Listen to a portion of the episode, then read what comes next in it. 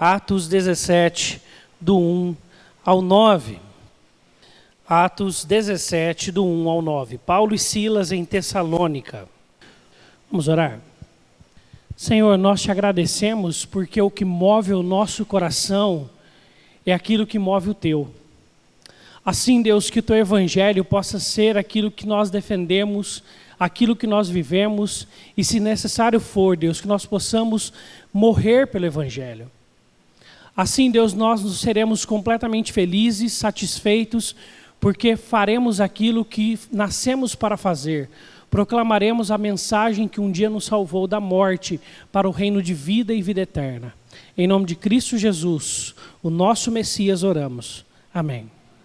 Paulo já havia passado por situações terríveis na cidade de Filipos. Se você pega a sua Bíblia no capítulo 16 e você vê que Paulo havia chegado no a partir do versículo 11 lá na cidade de Filipenses, você vai verificar que ali há um tanto de problemas e perseguições ao ponto de Paulo e Silas serem levados para serem chicoteados. E o texto afirma que um dos das penalizações que eram usadas naquela época atingem a vida de Paulo e Silas, que era o 40 menos 1.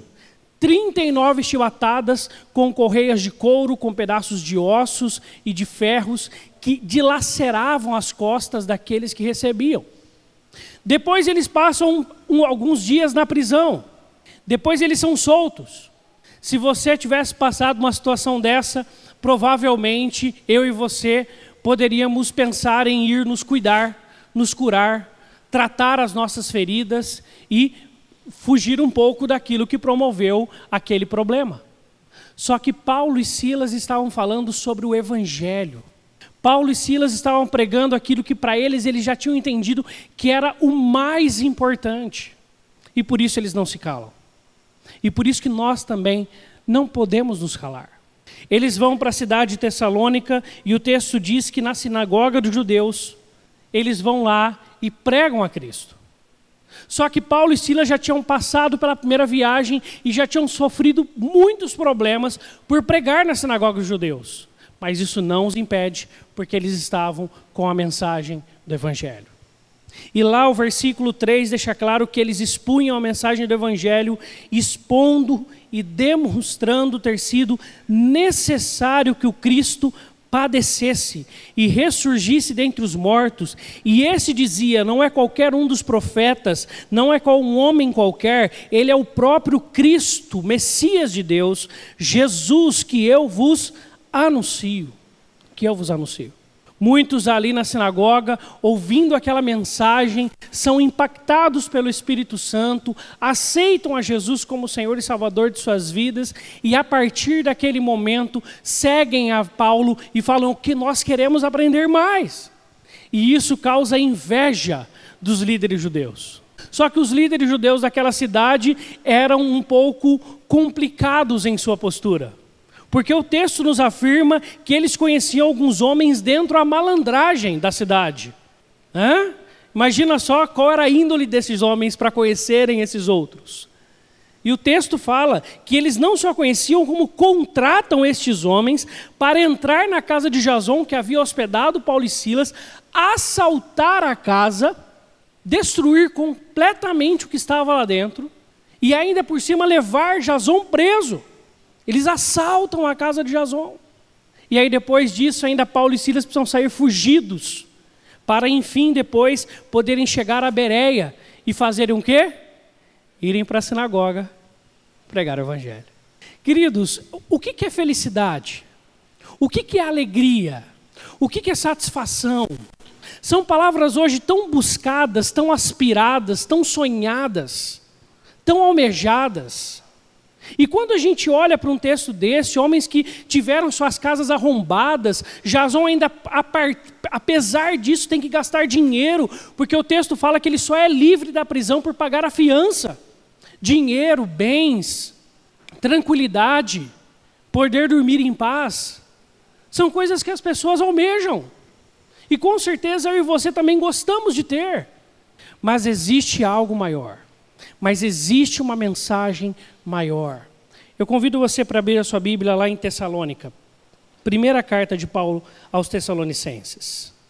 Nós vamos ler aqui juntos um versículo que mostra que Paulo tinha certeza do que estava fazendo. Nós vamos ler o versículo 5, 1 Tessalonicenses capítulo 1, o versículo de número 5. Todos acharam, amém? Vamos ler todos juntos?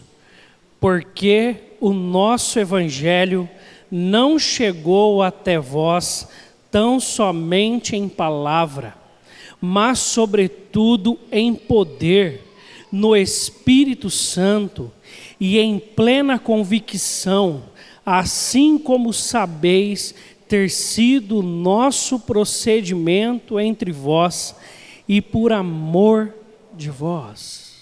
Ainda o versículo 7, 6 vai nos dizer: Com efeito vos tornastes imitadores nossos e do Senhor, tendo recebido a palavra, posto que em meio de muita tribulação, com alegria do Espírito Santo. Com alegria do Espírito Santo. Paulo está falando sobre Jason aqui, Paulo está falando sobre ele aqui, Paulo está falando sobre a igreja de Cristo aqui. Neste domingo é um domingo para nós muito especial. Nós estamos, como Igreja Presbiteriana de Hortolândia, completando 53 anos. A data não se dá hoje, dia 11, mas se dá na próxima quarta-feira, dia 14. O domingo mais próximo é hoje e por isso que nossas comemorações se darão hoje à noite. Você está convidado a partilhar um bolo que o Ezequiel mesmo buscando a Rosana da Sergi, corre daqui, corre dali, preparou um bolo bem gostoso para a gente comer hoje à noite. Isso é festa, a comunhão é gostosa mas nós temos que entender o porquê, aquilo que nos une, o que, que nos faz sermos um só, o que, que deve nos trazer alegria.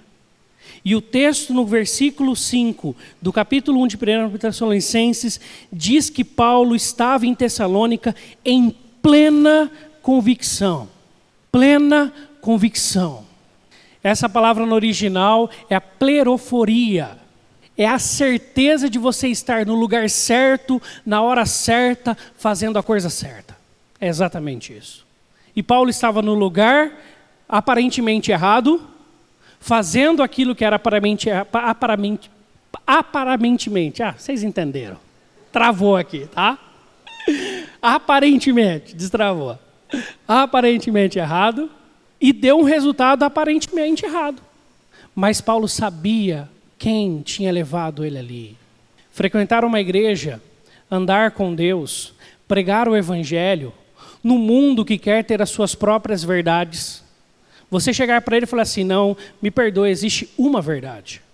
No mundo onde cada um quer seguir o seu caminho, você fala assim: me perdoe, existe um caminho. No mundo que cada um quer ter a sua vida e, particularmente, vivê-la como bem lhe, eh, aprouver, fala assim: existe apenas uma vida a ser vivida. E esta vida, e este caminho, e essa verdade tem nome, é Jesus Cristo.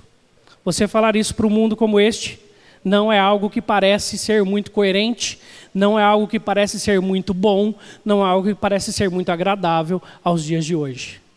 Alguns vão te ridicularizar, outros vão aceitar, como nós vemos no caso de Tessalônica mas a nossa certeza é: nós sabemos o porquê estamos aqui, o porquê fazemos o que fazemos, porque nós somos defensores de uma única mensagem a mensagem do Evangelho.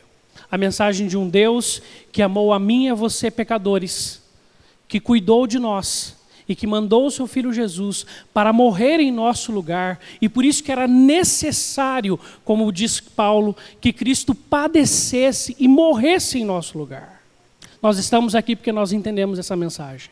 Os outros que vierem a participar também precisam entender essa mensagem. Porque nós só encontramos a verdadeira alegria quando nós vivemos uma vida em Cristo e aquilo que é pecado em nós vai sendo tirado, vai sendo tirado. E nós naturalmente vamos encontrando essa alegria que Paulo encontrou.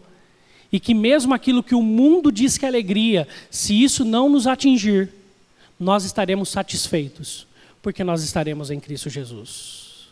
E isso será algo tão natural quanto a alegria passageira, mas não será passageira, ela será eterna. Plena convicção no Espírito Santo que estamos no lugar certo. Hoje de manhã você está no lugar certo. Hoje de manhã você veio para o lugar certo. hoje de manhã você buscou o lugar certo.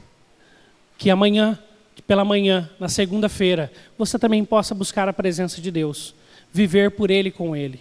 Que na terça-feira, no meio do feriado, enquanto muitos comemoram a festa da carne, nós possamos comemorar o Evangelho que durante toda a semana nós possamos pedir para que o Evangelho faça efeito em nossas vidas e nos transforme dia a dia e nós encontremos a verdadeira, a real felicidade que só é encontrado no Evangelho de Jesus.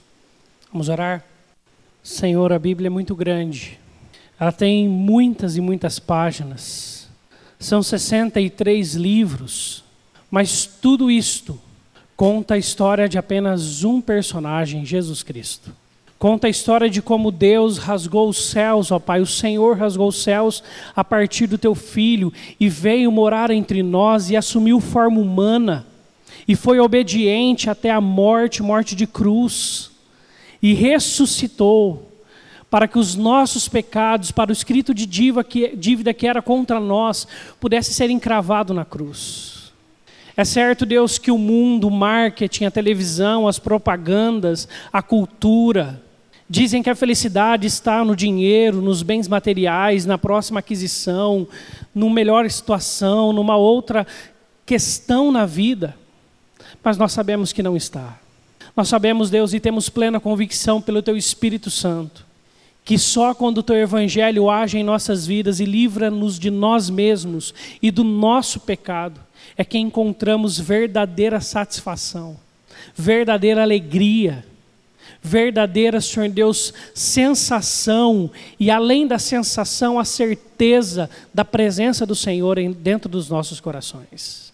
Assim, Deus, que esta mensagem nós possamos defender com as nossas vidas e possamos proclamar para este mundo que aparentemente está com os seus ouvidos fechados para a tua, tua mensagem, mas na verdade aqueles que são teus abrirão os seus ouvidos abrirão seus corações e esta mensagem fará todo sentido para eles de que Deus morreu no lugar deles e ressuscitou e agora os justifica diante da presença do Pai. Senhor, ensina-nos a pregar, ensina-nos a falar, não nos deixe nos calar e que esta mensagem também não seja apenas proclamada, mas vivida em nossos corações e vidas a cada dia. Em nome de Cristo Jesus oramos. Amém.